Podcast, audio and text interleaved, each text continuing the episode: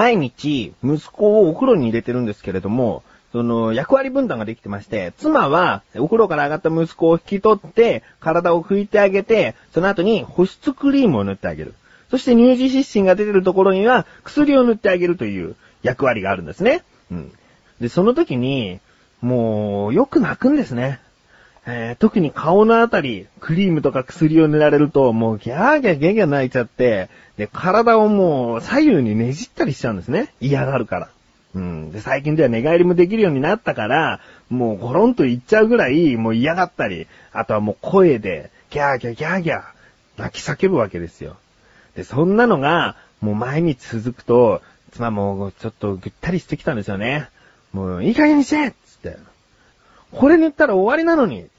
で、いつもよりなんか強い口調だなと思って、で、すぐにそっちの方に駆け寄ったんですね。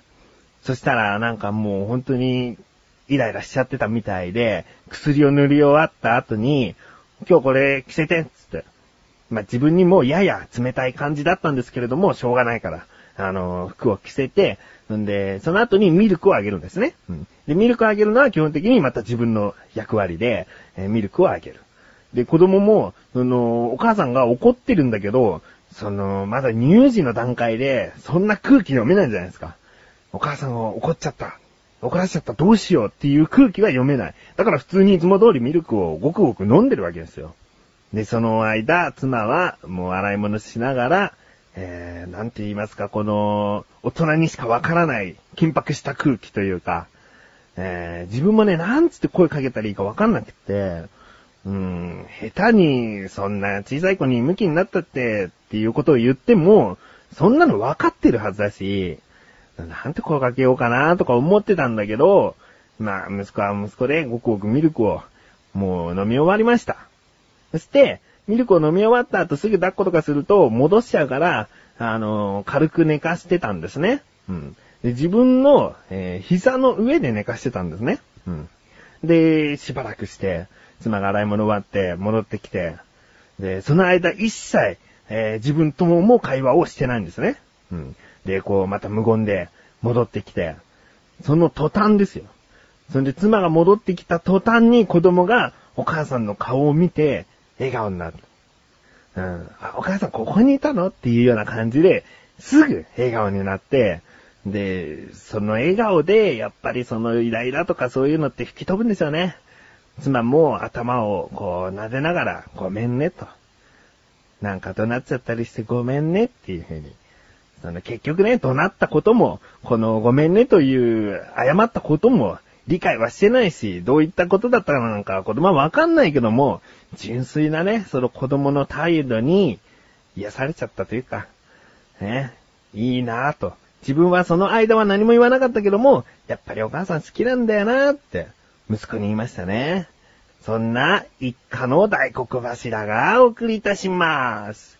菊師匠のなだらか向上心。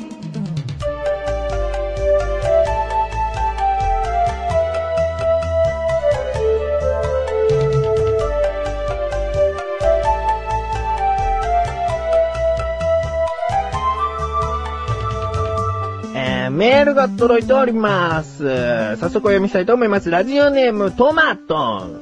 本文、ダイエット食品は1週間で成果が出るものではありませんね。マシュル殿が太ったという感想はやむを得ないと思います。これは前回のお話ですね。自分が密かに1週間ダイエット続けていた時なんだけど、マシュルが、あれ大きくなりましたねっていう風に言われたって話をしました。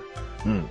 そのことですね。一週間では成果が出るものではない。うん、確かにそうですね。本文の続き。水分の取りすぎでむくむということも考えられますし、疲労感があればなおさらだと思います。自分自身が太ってきた期間はどのぐらいでしょうもし急激に太ったなら、急激に痩せることもありかと思いますが、長い時間かけて体重を増やしてきたなら、同じくらいの時間をかけて痩せていくのがベストだと思います。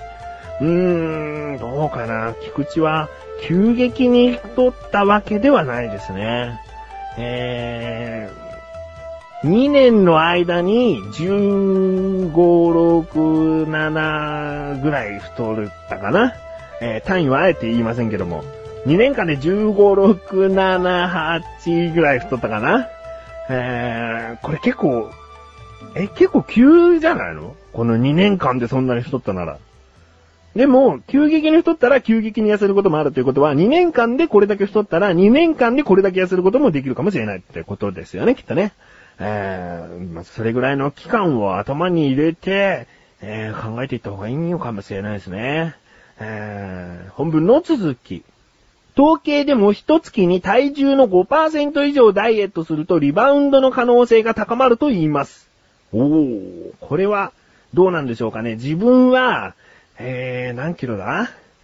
自分は体重の5%というと、えー、3、4、まあ、それ以上いかないな。えー、2、3、4キロぐらい ?2、3、4キロぐらい？一月に2、3、4キロぐらい、ダイエットしちゃうと、リバウンドの可能性が高まるのかな。えー、まあ、2キロのはずはないですね。まずね。えー、3、4キロ ?3、4キロ痩せちゃダメってことですね。はあ、なるほど。これは、じっくりと痩せていくにはそうした方がいいような気がしますね、確かに。うん。本文の続き、ともあれ私もブランサンドを取り入れてみることにしました。朝食はすでにオールブランを牛乳とともに摂取しています。昼食や夕食にブランサンドを取り入れてみたいと思います。ああ、一番効果の出る夕食おすすめしますよ。自分は絶対できないですけども。うん。提案なのですが、お、提案ですね。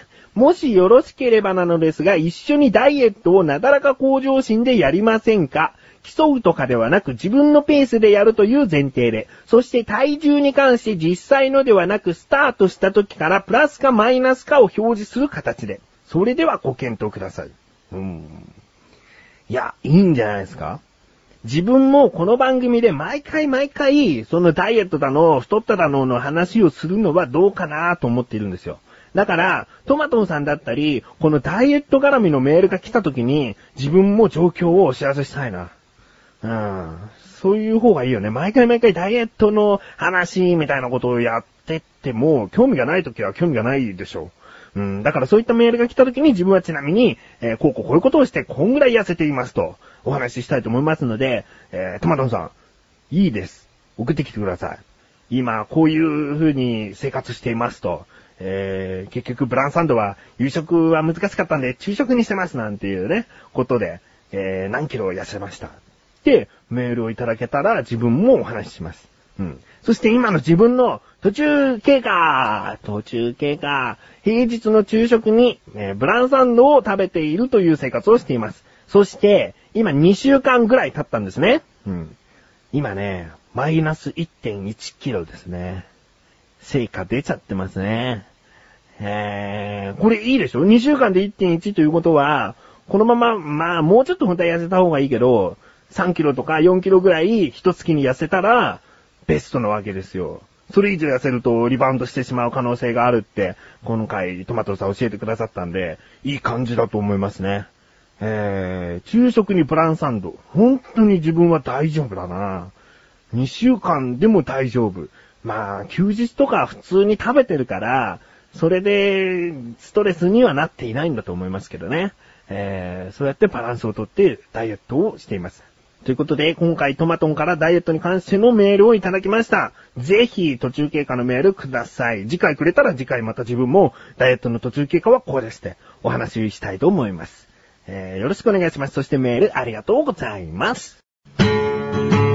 小高的文化発信ということでね、まあ、文化を発信して、まあ、そんなにまだ立てないんで文化っていうのも、まあ、正直、成り行きでついちゃった名前っていうのも正直あるんですけれども、まあ、それなりに文化っぽいことを言っていく。ということで、そんな小高祐介がお送りする小高祐介の小高カルチャーは2週に1度の水曜日更新です。さようならそれではコーナーに参りましょう。自力80%。このコーナーでは日常にある様々な疑問や質問に対して自分で調べ自分で解決していくコーナーでもあり、リスナーの方からのご相談やお悩み解決していくコーナーです。えー、今回もメールが届いております。誰かな？ラジオネームトマトン。もうね、トマトン前回、前々回、もしかしたらその前も、えー、自力80%に疑問メールいただいてるし、今回は普通のクリトークの方でもメールをいただいてる。もう本当に感謝ですね。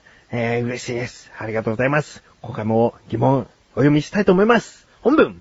この間、千葉県幕張のマリンスタジアムで、マリーンズとジャイアンツの交流戦を見てきました。試合結果はドローでがっかりだったわけですが、うーん、わかる。このせっかく見に行ったのに、何同点ってっていうね。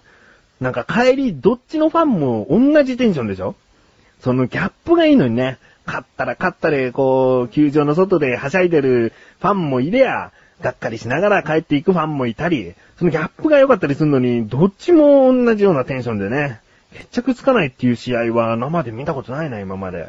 えー、それはちょっと、えー、負けるよりもなんとなくがっかりな気分ですね。わかります。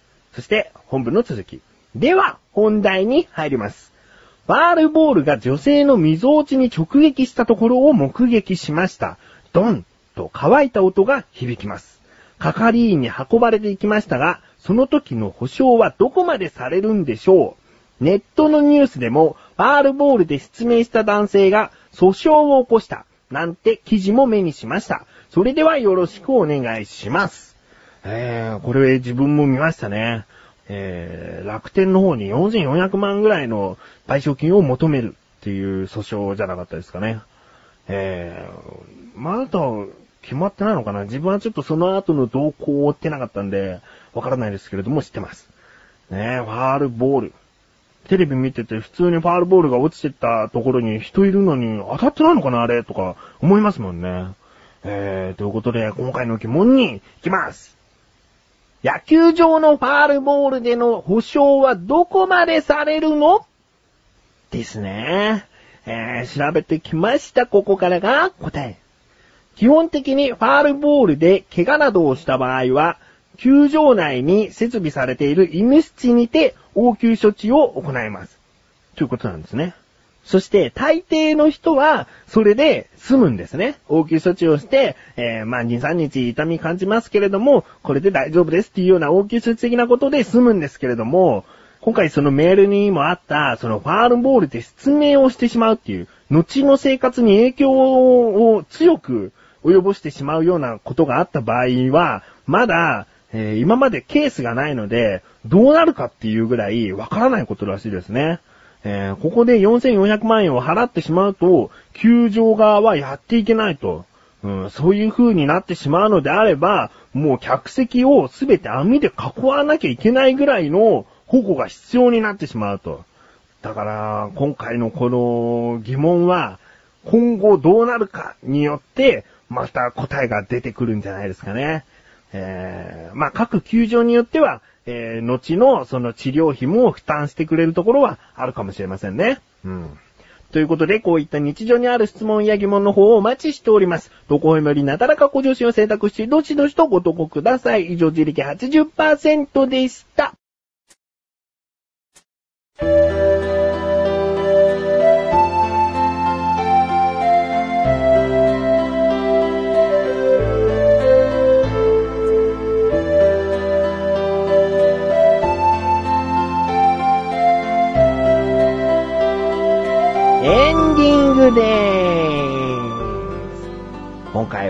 とある温かい一家のお話から始まり、トマトンのダイエットのメール、そしてトマトンの疑問メール、ね。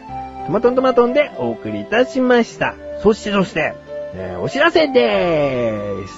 このなだらか向上心が配信されたと同時に更新された小高菊池の小高カルチャー。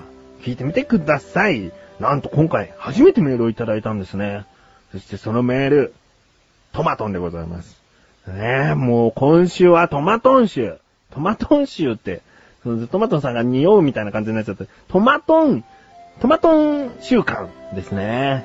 えー、ほんとどの番組にもメールをいただいて嬉しい限りですよ。えー、これからもよろしくお願いします。そして、オラカルちゃん、聞いてみてください。よろしくお願いします。なだらか向上心は毎週水曜日更新です。それではまた次回、お相手は菊池城でした。メガネタマーンでもあるよ。お疲れ様です。